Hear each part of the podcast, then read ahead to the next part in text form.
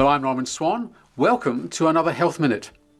Many people are walking around perfectly happily, even though they've got a torn cartilage in their knee. It's called the meniscus or the knee shock absorber.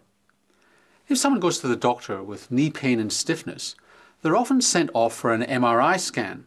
And if they've got a torn cartilage, sent off to the knee surgeon for an arthroscopy, that's keyhole surgery. A fascinating study has questioned that.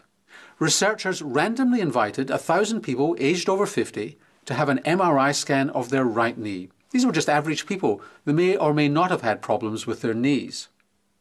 And what they found was that a significant proportion of them, in fact one in three, had a torn cartilage. But most of them had no problems with it. Aged over 70, that proportion went up to 50%. And in women, obesity was significantly a risk factor, as indeed was arthritis itself. And if you took severe knee arthritis, almost everybody had a torn cartilage.